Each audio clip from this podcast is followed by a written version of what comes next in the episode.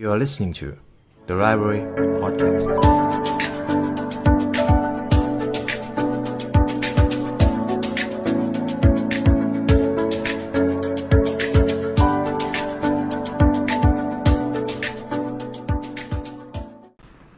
ชีวิตนี้เป็นของคุณแต่เพียงผู้เดียว เลิกถามหาหนทางชีวิตจากคนอื่น เพราะพวกเขา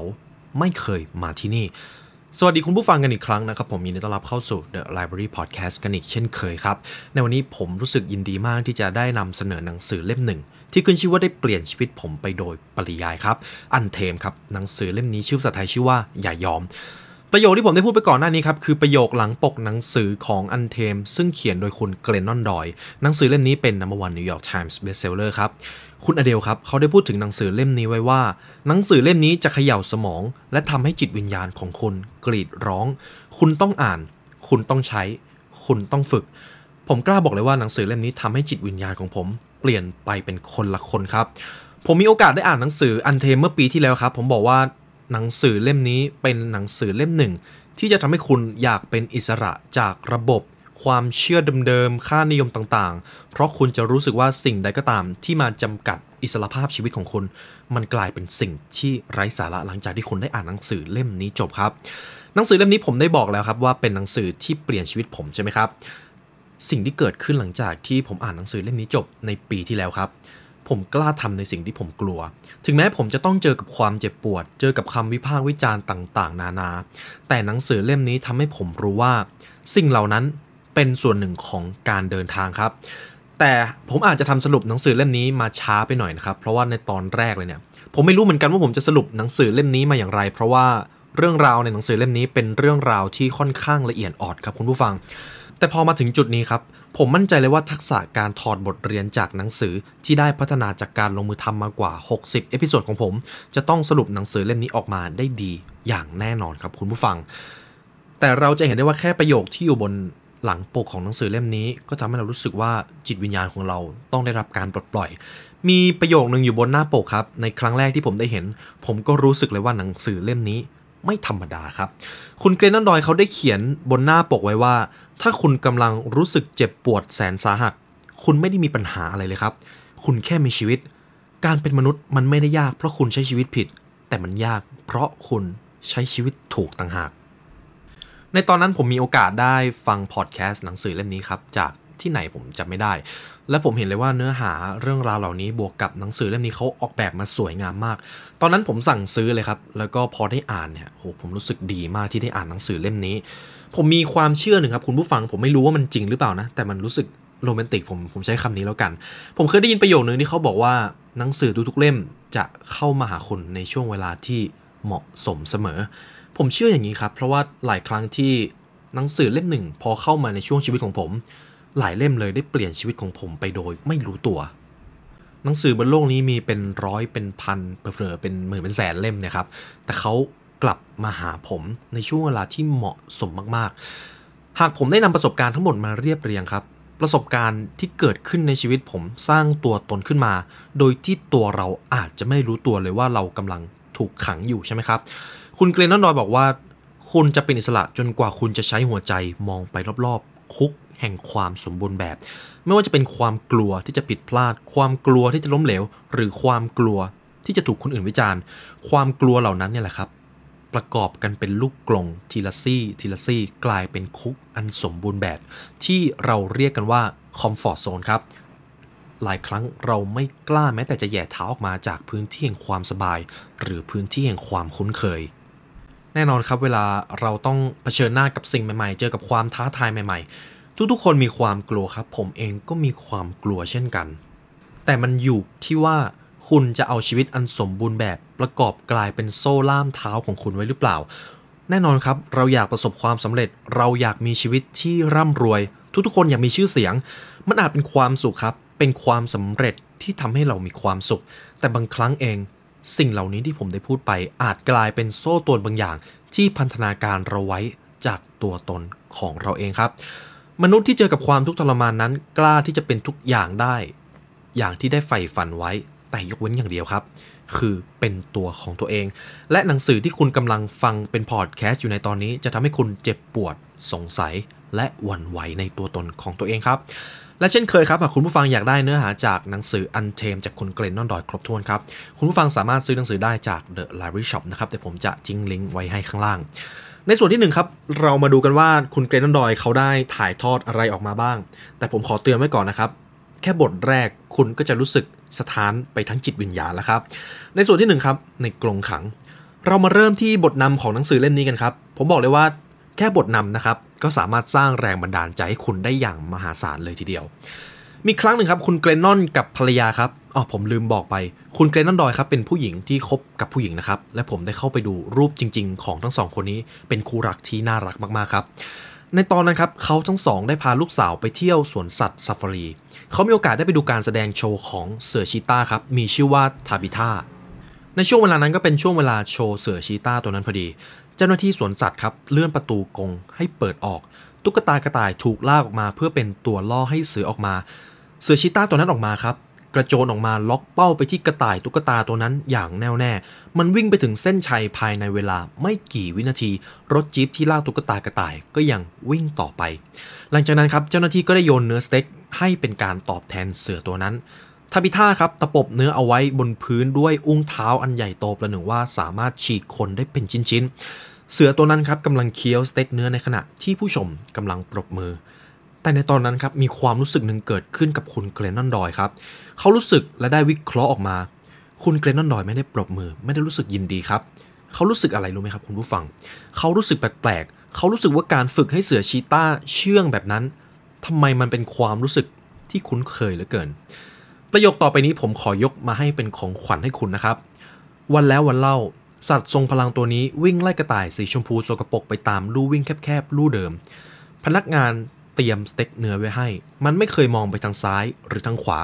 แต่ที่แน่ๆ มันไม่เคยจับกระต่ายบ้าตัวนั้นได้สักที แต่มันกลับยอมหยุดล่าเหยื่อเพื่อเนื้อสเต็กที่ซื้อมาจากร้าน และรับการชื่นชมจากคนแปลกหน้า ที่เอาแต่จะคอยทำให้มันเสียสมาธิ แต่ไม่ว่าอย่างไรก็ตาม เสือตัวนั้นมันยอมทำตามคำสั่งทุกอย่างของเจ้าหน้าที่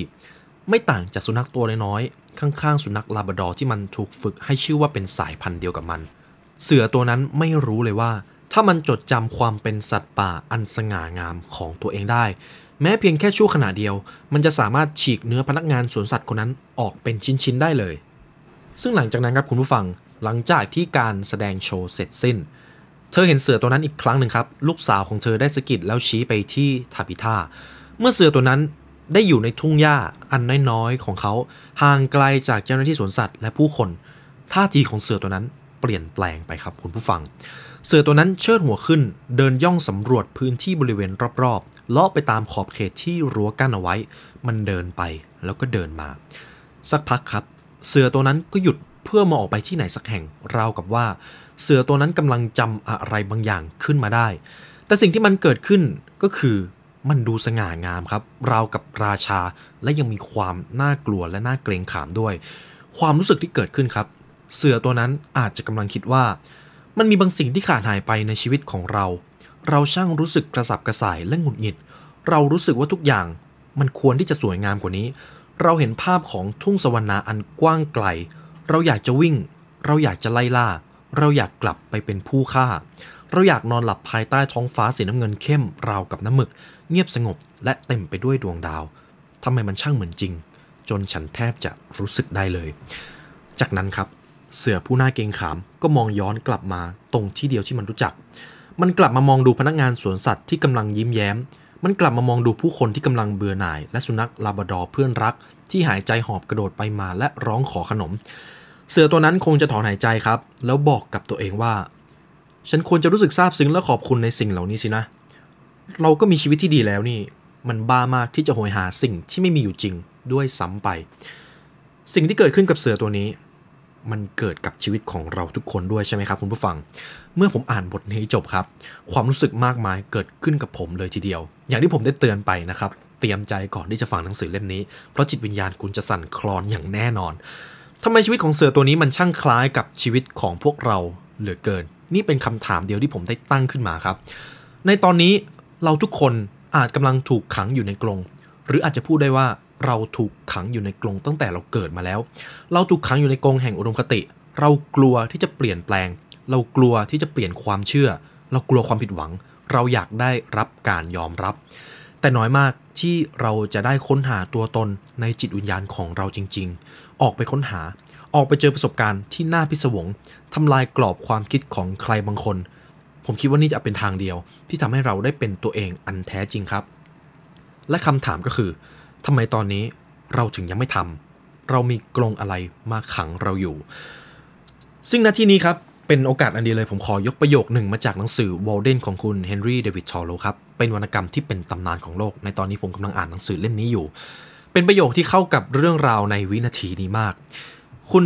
เดวิดเฮนรี่ทอโลครับเขาได้เขียนในหนังสือวอลเดนไว้ว่า สิ่งที่คุณแสวงหาอย่างไร้หวังมาครึ่งค่อนชีวิต ครั้นแล้วอยู่มาวันหนึ่ง คุณก็ประจันหน้ากับมันเข้าอย่างจัง คุณแสวงหาเหมือนดังติดตามค้นหาความฝันอันแรงกล้า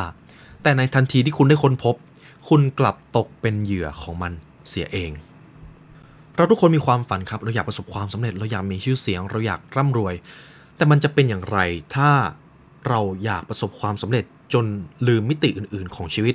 และสุดท้ายความสำเร็จเหล่านั้น เรากลับตกไปเป็นทาสพยายามใช้ชีวิตเพื่อความสำเร็จด้านใดด้านหนึ่ง จนลืมในเรื่องที่สำคัญจริง ๆ ในชีวิตไป เส้นทางการเอาตัวรอดจากเหตุการณ์ชีวิตสั่นคลอนเหมือนแผ่นดินไหวของผู้เขียนคนนี้ครับ เพื่อที่จะปลดแอกและมอบอิสรภาพให้กับตัวคุณเอง ตลอดชีวิตที่คุณเหลืออยู่ เพื่อที่คุณจะได้กลับมาซื่อสัตย์ต่อตัวเอง คุณเกรนนอนครับ เอาสิ่งที่เคยเรียนรู้มาทั้งชีวิตในฐานะผู้หญิงคนหนึ่งมาตั้งคำถามและเปลี่ยนความคิดมันใหม่คำถามตอนนี้ที่เกิดขึ้นก็คือ มีความเชื่ออะไรในสังคมบ้างล่ะ ที่เป็นกรงขังให้เราใช้ชีวิตอยู่ภายใต้ความกลัว จนไม่กล้าที่จะเป็นตัวของตัวเอง ผมมีความเชื่อหนึ่งครับที่ผมได้เจอจากการเรียนรู้หลาย ๆ อย่าง เราทุกคนไม่ว่าจะมีเป้าหมายอะไร มันไม่จำเป็นเลยที่คุณจะต้องร่ำรวยเหมือนใคร จะต้องประสบความสำเร็จเหมือนใคร เรามีคนที่เขาประสบความสำเร็จเป็นไอดอลได้ครับ แต่เนื้อแท้ของเราแล้ว เราทุกคนมีความแตกต่าง ทุกประสบการณ์ทุกความสำเร็จมีความหมายในตัวของเราเอง ดังนั้นครับมันจึงเข้ากับประโยคที่ผมได้พูดว่า ผมไม่สนใจเลยว่าคุณอยากจะเป็นอะไร คุณอยากจะประสบความสำเร็จแบบใคร ผมสนใจอย่างเดียวแค่ว่า สิ่งที่คุณอยากจะเป็น สิ่งที่คุณอยากจะสำเร็จนั้น เป็นสิ่งที่คุณตัดสินใจเลือกด้วยจิตวิญญาณของตัวเอง แล้วหรือยังครับสำหรับผมแล้วนี่คือสิ่งที่สำคัญที่สุด คุณต้องตัดสินใจในเรื่องของชีวิตตัวเองครับ หากผมมาคิดถึงกรงขังชนิดต่างๆ ที่กำลังแวดล้อมเราอยู่ในทุกวันนี้ เช่น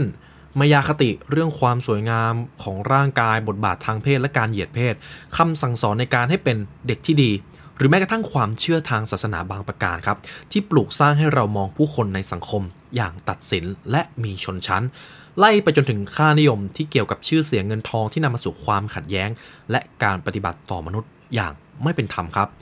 แน่นอนว่าเรามีกงขังมากมายที่พยายามหลอมให้เรากลายเป็นสิ่งที่เรียกว่าเด็กดีใช่ไหมครับ เราถูกคาดหวังให้กลายเป็นเด็กดีผู้เชื่อฟังและเชื่อตามๆกันไป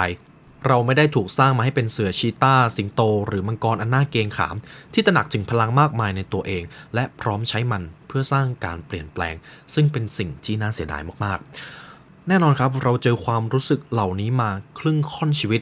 เพียงแค่ว่าเราโตมาแล้ว เราต่างถูกสั่งสอนให้เชื่อฟังผู้ใหญ่ ห้ามเถียงจะตัดผมแบบไหนจะแต่งตัวยังไง เราก็ถูกควบคุมถูกกำหนด เราถูกสอนว่าอะไรถูกอะไรผิดอย่างบิดเบี้ยว จินตนาการของเราถูกตัดขาดไปตั้งแต่เราเรียนในชั้นประถม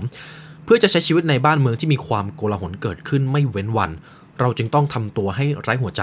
ใครที่มีความวันไหว ใครที่มีความรู้สึกอะไรมากๆ อาจจะถูกตีตาว่าเป็นคนเปราะบางและอ่อนแอใช่ไหมครับ เพียงแค่คุณตั้งคำถามกับกฎระเบียบ หรือความเชื่ออันไร้แก่นสาร ผมมั่นใจเลยว่าสิ่งที่คุณได้รับ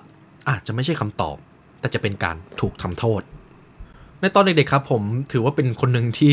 ค่อนข้างหัวดื้อแล้วกัน ผมก็มีการตั้งคำถามกับความเชื่อครับทำไมเราต้องทำแบบนี้ทำไมเราต้องใส่เครื่องแบบไปโรงเรียนทำไมเราต้องตั้งใจเรียนในสิ่งที่เราเองก็ไม่รู้ว่าจบไปจะได้ใช้หรือเปล่า สิ่งที่ผมได้รับมันมันไม่ใช่คำตอบที่ผมอยากได้ครับคุณผู้ฟัง มันเป็นเหมือนการวิพากษ์วิจารณ์ว่า ผมเป็นเด็กหัวดื้อผมเป็นคนที่ไม่เอาการเรียนไม่เอาอะไรเลย ทั้งนั้นที่ผมเองก็อยากรู้แค่ว่าสิ่งที่ผมตั้งใจเรียนสิ่งที่ผมทุ่มแรงทุ่มเวลาไปเนี่ย เมื่อผมต้องใช้ชีวิตจริง ผมจะได้นำมาใช้ในชีวิตจริงหรือเปล่า ซึ่งคำตอบที่ผมได้ก็ก็อย่างที่ผมได้บอกไปครับคุณผู้ฟัง หรือแม้กระทั่งความเชื่อทางด้านค่านิยม หรือทางศาสนาก็ตามแต่ เพียงแค่ผมตั้งคำถาม ส่วนใหญ่ผมจะไม่ได้คำตอบครับ ผมจะได้อะไรก็ตามที่เป็นคำวิพากษ์วิจารณ์ เป็นคำต่อต้าน ซึ่งมันเป็นน่าจะเป็นเรื่องธรรมดาสำหรับผมไปแล้วครับ เราเริ่มเปลี่ยนไปเชื่อฟังคำแนะนำจากคนอื่น แทนที่จะไว้ใจการอย่างรู้ของตัวเอง จนในท้ายที่สุดแล้ว จินตนาการของพวกเราครับ เราเชื่อไปเองว่าจินตนาการของเรามันน่าขำ และความต้องการส่วนตัวของเราเป็นเรื่องเห็นแก่ตัวไปเสียหมด จนกระทั่งวันหนึ่ง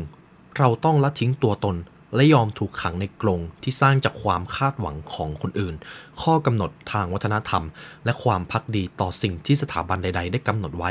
เราสูญเสียจิตวิญญาณของตัวเอง เมื่อเราหัดที่จะเอาใจคนอื่น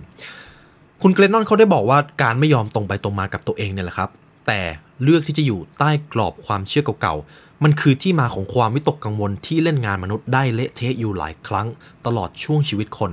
มันเหมือนข้างในตัวคุณแบ่งออกเป็นสองฝ่ายที่ตบตีกันไม่จบสิ้นทำให้เป็นทุกข์กับตัวเอง จนไม่เหลือแรงไปต่อสู้อะไรกับข้างนอกครับ นี่เป็นส่วนที่หนึ่งของหนังสือเล่มนี้ครับ ก่อนที่เราจะเข้าไปในส่วนต่อไป ผมขอให้คุณผู้ฟังได้ลองตกผลึกว่า สิ่งที่คุณเชื่ออยู่ ทำไมคุณถึงเชื่อ และมีคำถามอะไรบ้างที่คุณอยากจะตั้งกับความเชื่อเหล่านั้น ขอให้คุณได้ปลดปล่อยความคิดตัวเองออกมาสักครั้งหนึ่ง เป็นตัวของตัวเอง ดึงจิตวิญญาณของคุณออกมาสู่โลกภายนอกตัวเองอีกครั้งหนึ่งครับ เพราะเมื่อใดก็ตามที่คุณดึงตัวของตัวคุณเองออกมา คุณจะเป็นเอกลักษณ์ที่ไม่ว่าใครก็ไม่มีทางมาซ้ำกับคุณได้เลย เรามาดูส่วนที่ 2 กันครับ กุญแจ ในส่วนนี้เราจะมาดูกันว่าแล้วมีอะไรบ้างล่ะ ที่จะทำให้เราเป็นอิสระจากกรงขังที่แวดล้อมชีวิตเราอยู่ คุณเกรนนอนเขาได้เขียนไว้ดีมากครับ เขาบอกไว้ว่าเมื่อไรก็ตามที่คุณรู้สึกแย่ หรือรู้สึกไร้พลัง เรากลับบอกตัวเองว่าเราไม่เป็นไรด้วยการเก็บซ่อนสิ่งเหล่านั้นที่อยู่ภายในตัวของเราไว้ให้มิดชิด เราสามารถเก็บซ่อนตัวตนของเราได้อย่างง่ายดายสถานที่ภายในของเราเต็มไปด้วยไฟแห่งแรงบันดาลใจที่เปี่ยมล้นไปด้วยพลัง แต่คำถามก็คือ พอจะให้ตัวคุณได้ถ่ายทอดความเป็นตัวออกมาปลดปล่อยจิตวิญญาณของตัวออกมาทำไมมันกลับทำได้ยากเสียเหลือเกินหับเทียบกับการเก็บความรู้สึกไว้ข้างในตัวเอง มีกุญแจอยู่ 4 ดอกครับ ซึ่งคุณเกรนอนบอกว่ากุญแจเหล่านี้แหละจะเป็นหนทางที่ทำให้คุณได้ปลดปล่อยตัวเองสู่อิสรภาพครับ กุญแจดอกที่ 1 จงรู้สึกทุกสิ่งทุกอย่าง จงรู้สึกให้มากเพราะคุณกำลังมีชีวิต มันเป็นทั้งเข็มทิศและพระเจ้าในตัวคุณ นี่คือกุญแจดอกหนึ่งสู่อิสระที่คุณเกรนอนบอกอยู่บ่อยครั้งตลอดทั้งเล่มครับ ไม่ว่าสิ่งใดก็ตามล้วนเกี่ยวพันและเชื่อมโยงถึงกันเสมอ การเปลี่ยนแปลงในหัวใจของมนุษย์คนหนึ่ง สามารถส่งผลกระทบเป็นวงกว้าง หากเราไม่ถูกกดทับ หากเราไม่ถูกกล่อมกล่าวให้เชื่องจนกลายเป็นแค่หมากตัวหนึ่งของใครบางคน เราจะสามารถดึงตัวตนของเรามาได้ขนาดไหนเชียว ดังนั้นครับก่อนเราจะไปกอบกู้โลก หรือทำอะไรก็ตาม เราต้องสงบสงครามในใจตัวเองให้ได้เสียก่อน ซึ่งหากให้ดูภายในทางของจิตวิญญาณ คุณเกรนนอนครับเขาบอกว่าเขาได้เรียนรู้ว่าสิ่งนี้เรียกว่าการตื่นรู้ครับ และสิ่งที่คุณเกรนนอนบอกเหล่านี้ก็มีมวลพลังงานอยู่อย่างเข้มข้นพอผมพูดว่าการตื่นรู้คุณผู้ฟังก็น่าจะเข้าใจใช่ไหมครับว่ามันเป็นความรู้สึกอย่างไร ความรู้สึกโศกเศร้า เกลี้ยวกล่อดอับอาย สุขสม มีความหวัง คุณมีความรู้สึกต่างๆ นี้ได้ตามธรรมชาติ เพราะคุณเป็นมนุษย์ครับ ในทางจิตวิทยาบ่อยครั้ง สิ่งเหล่านี้ชี้ทางออกให้ปัญหา ไม่ใช่ความคิดที่มักถูกปรุงแต่งจนสับสนวุ่นวาย แต่เป็นความรู้สึกที่ตรงไปตรงมาต่างหากหรือแม้บางครั้งคุณมีความรู้สึกเจ็บปวด แน่นอนคุณต้องมี คุณก็สามารถรู้สึกทุกสิ่งและยังคงมีชีวิตอยู่รอดมาได้ แล้วที่สำคัญครับ ความเจ็บปวดเหล่านั้น มักจะให้คุณได้นำมาใช้เพื่อเปลี่ยนแปลงตัวเองในที่สุด หากเรามามองกันในศตวรรษที่ 21 ครับ ยุคของทุนนิยมครองโลก วัฒนธรรมบริโภคครับทำให้เรามั่นใจว่าเราสามารถใช้เงินกำจัดความเจ็บปวดได้ วัฒนธรรมเหล่านั้นบอกกับเราว่าที่เราเศร้าและโกรธแบบนี้ ไม่ใช่ความเจ็บปวดจากธรรมชาติ แต่เป็นเพราะเราไม่มีเคาน์เตอร์ครัวสวยๆแบบนั้น ไม่มีรูปร่างแบบคนนี้ ไม่มีเสื้อผ้าแบรนด์ดังเหมือนคนเหล่านั้น มันเป็นวิธีอันชันฉลาดในการดำเนินระบบเศรษฐกิจ แต่มันไม่ใช่การดำเนินชีวิตครับคุณผู้ฟังสำหรับผมแล้ว นี่น่าจะเป็นเหตุผลที่ผู้นำด้านจิตวิญญาณทุกคนบอกเล่าไปในทางเดียวกันเกี่ยวกับความเป็นมนุษย์ และความเจ็บปวด อย่าหลีกเลี่ยงมัน คุณจำเป็นต้องใช้มันเพื่อจะเดินทางไปสู่พัฒนาการในการเปลี่ยนแปลงตัวเอง และที่สำคัญครับ เราทุกคนต่างมีชีวิตอยู่ เพื่อรอการเปลี่ยนแปลง ทุกครั้งเวลาเราเจอความเปลี่ยนแปลง เรารู้สึกอึดอัด เรารู้สึกกำลังเจอกับความไม่รู้จำความรู้สึกนั้นไว้ให้ดีครับ เพราะนั่นเป็นช่วงเวลาหนึ่งที่คุณได้เติบโตจากสิ่งเดิมที่คุณได้เป็น ความเจ็บปวดไม่ใช่เรื่องน่าเศร้าครับ จะเรียกว่าเป็นมนต์วิเศษก็ยังได้ แต่ความทุกข์ทรมานต่างหากสำหรับผมแล้วมันน่าเศร้า ความทุกข์ทรมานเกิดขึ้นเมื่อเราพยายามเลี่ยงความเจ็บปวดและไม่ยอมเปลี่ยนแปลง การไม่พัฒนาตัวเองเพราะกลัวจะต้องเปลี่ยนแปลง ความศรัทธาอันน้อยนิดของตัวเอง นี่แหละครับคือความทุกข์ทรมานที่มันน่าเศร้าจริง ๆ คุณไม่ได้เกิดมา เพื่อที่จะรู้สึกมีความสุขอย่างเดียวเลยครับ แต่คุณเกิดมาเพื่อรู้สึกทุกสิ่งทุกอย่าง คุณต้อง embrace อบกอดความรู้สึกที่เกิดขึ้นในแต่ละช่วงชีวิตของคุณไว้ เรามาดูกุญแจดอกที่ 2 กันครับ สงบนิ่ง หากเรามามองกันที่บรรทัดฐานของสังคมกันครับคำว่าควรกับไม่ควร ผิดกับถูก ดีกับไม่ดี คุณเกรนอนเขาบอกว่าจริง ๆ แล้วสิ่งที่มันแบ่งขั้วกันชัดขนาดนี้ ไม่ใช่สิ่งที่เป็นธรรมชาติโดยเนื้อแท้เลย มันไม่ใช่ความจริง แต่เป็นผลพวงของวัฒนธรรม คุณผู้ฟังยังจำในตอนที่เราเรียนได้อยู่ไหมครับ เราจะมีคำตอบที่ต้องถูกเสมอแล้วก็จะมีคำตอบที่ผิดไปเลย แต่พอมาในชีวิตจริง บางอย่างมันไม่ได้แบ่งแยกออกมา ระหว่างถูกกับผิดได้ชัดเจนขนาดนั้น เราต้องตัดสินใจเอาเอง เราต้องชั่งใจระหว่างสิ่งของเหล่านั้นว่าดีกับไม่ดีจริง ๆ แล้ว เป็นอย่างไร คุณเกรนอนเขาได้ตัดสินใจได้ว่า ถ้ายังคงทำสิ่งที่ถูกต้องไปเรื่อยๆ เขาก็จะต้องใช้ชีวิตทั้งหมดไปตามทิศทางของคนอื่น ไม่ใช่ทิศทางของตัวเอง เรารู้สึกว่าเราอยากตัดสินใจด้วยจิตวิญญาณของตัวเอง ไม่ใช่การพร่ำบ่นจากคนอื่น ไม่ใช่สิ่งที่เราถูกสอนมา เราถึงได้เขียนคำสั้น ๆ ว่าจงนิ่งและรู้ตัวซึ่งผู้เขียนครับคุณเกรนอนเขาได้บอกไว้ว่าไม่มีใครในโลกเลย ที่รู้ว่าคุณควรทำอะไร ไม่มีผู้เชี่ยวชาญคนไหนรู้ แม้แต่พระนักเขียน หรือแม้แต่พ่อแม่ของคุณเอง เขาไม่รู้และเขาไม่มีสิทธิ์มาบอกว่าคุณต้องทำอะไรจริง ๆ เพราะไม่มีใครเคยใช้หรือกำลังจะได้ใช้ชีวิตที่คุณกำลังมีอยู่ในตอนนี้ ชีวิตของคุณครับมีทั้งพรสวรรค์ มีทั้งความท้าทาย มีอดีตและความสัมพันธ์อันเปี่ยมล้น ชีวิตคือการทดลองที่ไม่เคยปรากฏมาก่อน ชีวิตนี้เป็นของคุณเพียงคนเดียว ฉะนั้นครับ บริบทนี้เลิกถามทางกับคนอื่น เพื่อจะไปยังสถานที่ที่พวกเขาเองก็ไม่เคยไป พอผมอ่านจบประโยคนี้ผมก็รู้สึกขนลุกนิดนึงนะครับ เพราะว่าเป็นประโยคที่ค่อนข้างซีเรียสเลย ซึ่งไม่มีแผนการไหนครับที่เราทุกคนสามารถลอกเลียนแบบกันได้ ทุกชีวิตเราทุกคนต่างเป็นนักบุกเบิกครับ ฉะนั้นแล้วจงสงบนิ่ง ฟังเสียงข้างในตัวคุณนี่แหละ มันเป็นสิ่งที่เตือนให้เรารู้ว่า ทุกวันนี้ถ้าคุณเต็มใจที่จะนั่งอยู่ในความสงบนิ่งกับตัวเอง คุณจะรู้ว่าคุณควรทำอะไรคำตอบไม่เคยอยู่ข้างนอก มันอยู่ใกล้เพียงแค่ลมหายใจครับ เพราะเมื่อใดก็ตามที่คุณใช้ชีวิตตามความรู้ หรือสัญชาตญาณจริง ๆ ของตัวเองให้มากขึ้น ชีวิตนั้นจะเป็นของคุณจริง ๆ และคุณก็จะกลัวที่จะลงมือทำน้อยลงครับคุณผู้ฟัง ผมเชื่อเลยว่าในทุกๆครั้งที่มีการตัดสินใจอะไรก็ตาม ถ้าเรา กล้าที่จะฟังเสียงในตัวของตัวเองและกล้าลงมือทำถึงแม้เราจะกลัว แต่ผมเชื่อว่าอะไรก็ตามที่ผมทำด้วยสัญชาตญาณผลสุดท้ายมันจะออกมาดีเสมอครับ ถึงแม้ว่าหลังจากที่ผมทำไปแล้ว ผลลัพธ์มันอาจจะไม่ได้ดีอย่างที่คิด แต่ผมเชื่อว่าลึกๆแล้ว ผมจะเสียใจมากกว่า ถ้าผมไม่ได้ทำในสิ่งที่สัญชาตญาณของผมเรียกร้องครับ เรามาดูที่กุญแจดอกที่ 3 ครับ กล้าจินตนาการ เรามาดูนะครับว่าบุคคลที่เป็นผู้นำระดับโลก เขาเริ่มต้นอย่างไร เรามาดูกันที่มาร์ตินลูเทอร์คิงจูเนียร์ครับเขายังใช้คำเริ่มประโยคก่อนเขาจะพูดในเรื่องที่ยิ่งใหญ่ในทุกเรื่องว่า ผมมีความฝัน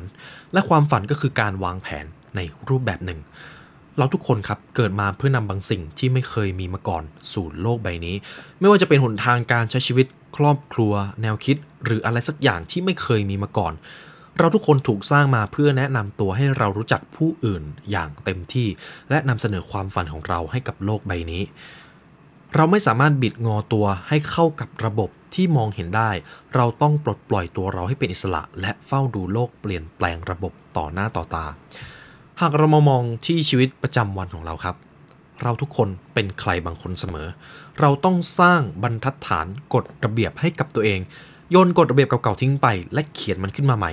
หยุดตั้งคำถามว่าโลกต้องการอะไรจากเรา แต่ถามตัวเองว่าคุณเนี่ยแหละต้องการอะไรจากโลกนี้ และหยุดมองสิ่งที่อยู่ตรงหน้าให้นานมากพอที่จะค้นพบว่า มีสิ่งใดอยู่ภายในจิตวิญญาณของคุณบ้าง เราสามารถปลดปล่อยพลังแห่งจินตนาการเพื่อที่จะเปลี่ยนแปลงตัวเองได้เสมอครับ เปลี่ยนแปลงโลก เปลี่ยนแปลงความสัมพันธ์ บางทีมันอาจจะต้องใช้เวลาตลอดชีวิตครับ แต่มันโชคดีที่เวลาทั้งหมดที่คุณมี ก็คือตลอดชีวิตนี่แหละครับ กุญแจดอกสุดท้ายครับ กุญแจดอกที่ 4 สร้างและเผาไหม้ผมกล้าบอกเลยว่ากุญแจดอกนี้เป็นกุญแจที่ทำให้ผมได้กลับมาอยู่กับตัวเองทุกครั้งเวลารู้สึกแย่ คุณเกรนอนเขาได้เขียนไว้ว่าการใช้ชีวิตจากโลกภายในของเรา จะเปลี่ยนโลกภายนอกของเราด้วย และสิ่งที่อาจจะกวนใจคุณเสมอคือความโกลาหล เป็นสิ่งจำเป็นสำหรับการสร้างสรรค์ในทุกๆสิ่ง การทำลายจำเป็นสำหรับการก่อสร้าง ถ้าคุณอยากจะสร้างสิ่งใหม่ๆในชีวิต คุณต้องยอมปล่อยให้สิ่งเก่ามอดไหม้ไป ผมมีประสบการณ์หลายครั้งที่เวลาจะได้ประสบความสำเร็จสักอย่าง ผมจะต้องแลกมาด้วยบางสิ่งบางอย่างที่ผมรักเสมอ คุณต้องมุ่งมั่นว่าจะไม่ยึดมั่นในสิ่งใดเลยนอกจากความจริง เพราะหากความจริงสามารถเผาไหม้ความเชื่อ เผาไหม้ครอบครัวทำลายธุรกิจหรือศาสนาได้ สิ่งเหล่านี้ก็ควรจะกลายเป็นเท่าฐานไปตั้งแต่วันก่อนแล้ว คุณเกรนอนบอกว่าเพื่อที่คุณจะได้เป็นคนใหม่อย่างที่คุณควรจะเป็นเนี่ยครับ คุณไม่ควรยึดมั่นในแนวคิด ความคิดเห็นตัวตน หรือเรื่องราวความสัมพันธ์ใด ๆ ที่กีดขวาง ไม่ให้คุณเป็นคนใหม่ คุณต้องทิ้งบางอย่างเพื่อจะเดินทางไปในที่ที่ลึกขึ้น และไกลขึ้น ซ้ำแล้วซ้ำอีก ไปยังความตายและการเกิดใหม่ครั้งสุดท้าย เพราะสุดท้ายแล้วครับชีวิตทั้งหมดของคุณคือความตายและการเกิดใหม่นับล้านล้านๆครั้ง เปลี่ยนจากความมั่นใจและการต้องคอยปกป้องสิ่งที่เชื่อไปสู่ความรู้สึกอยากรู้อยากเห็น จากน้ำตื้นไปสู่น้ำลึก ไม่แน่ว่าเมื่อคุณสูญเสียศาสนาไป คุณอาจจะได้พบกับศรัทธาในตัวเอง นี่ก็เป็นเรื่องราวส่วนหนึ่งจากบทที่ 2 ครับ ผมก็อยากจะถามคุณผู้ฟังมากเลยว่าตอนนี้ รู้สึกอย่างไรกันรู้สึกว่าจิตวิญญาณของคุณอยากที่จะเป็นสระจริง ๆ ใช่ไหมครับ ผมมั่นใจเลยว่าในถึงตรงนี้แล้ว เราก็รู้สึกบางอย่าง รู้สึกอยากปลดปล่อยบางอย่างในตัวเราออกมา เราจะมาดูส่วนที่ 3 กัน ส่วนนี้เราจะมาพูดถึงเรื่องของอิสรภาพครับ คุณผู้ฟังเคยไหมครับ เวลาที่เรามีความรู้สึกแย่ๆจนไม่รู้ว่าจะอยู่บนโลกนี้ได้อย่างไร เรารู้สึกกับว่าโลกทั้งใบโยนสิ่งเลวร้ายมาไว้ที่คุณหมดเลย แต่สิ่งที่มันเกิดขึ้นกับเราก็คือ เวลามีใครถามว่าคุณเป็นอย่างไรบ้าง สิ่งที่เราทุกคนตอบกลับไปก็คือคำว่าสบายดีใช่ไหมครับ แต่จริง ๆ แล้วเราก็รู้ว่าสิ่งที่เกิดขึ้นความรู้สึกในตอนนั้น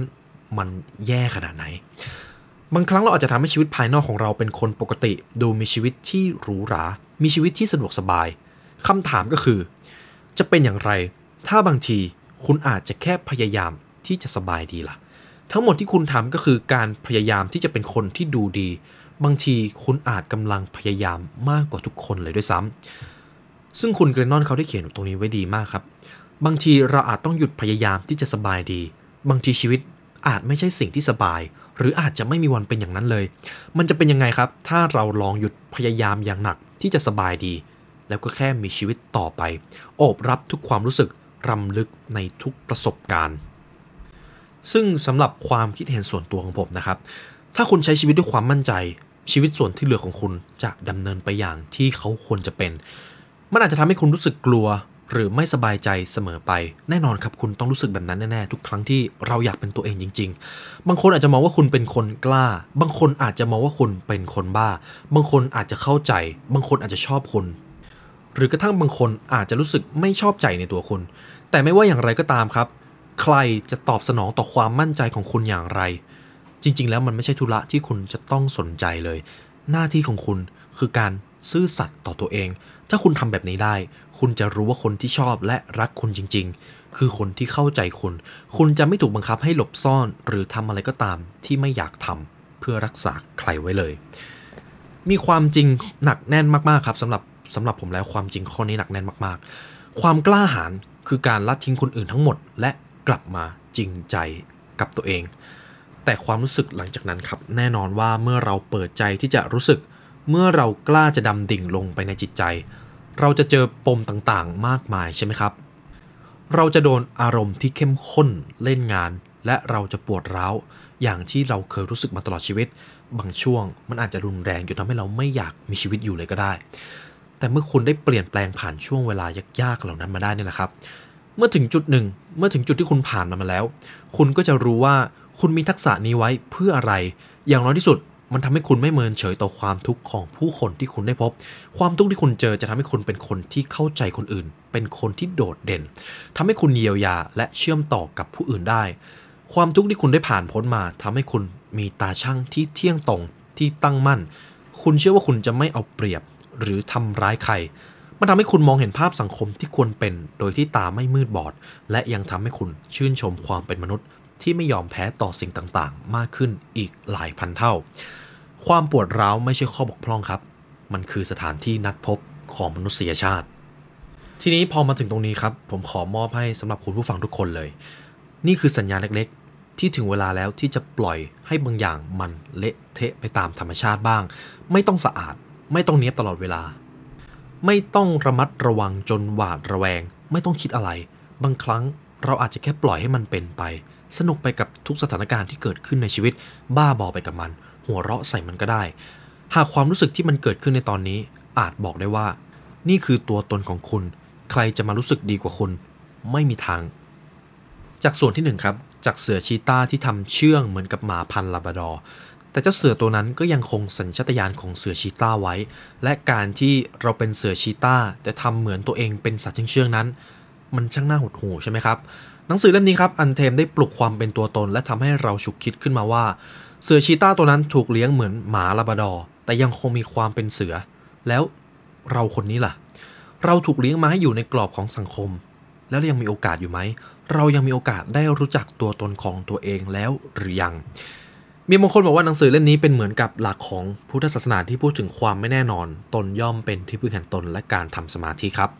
แต่ในความคิดของผู้เขียนครับคุณเกรนนันดอยไม่ได้มองเห็นประเด็นเหล่านี้ชัดเท่าประเด็นเรื่องของการค้นพบความจริงเกี่ยวกับ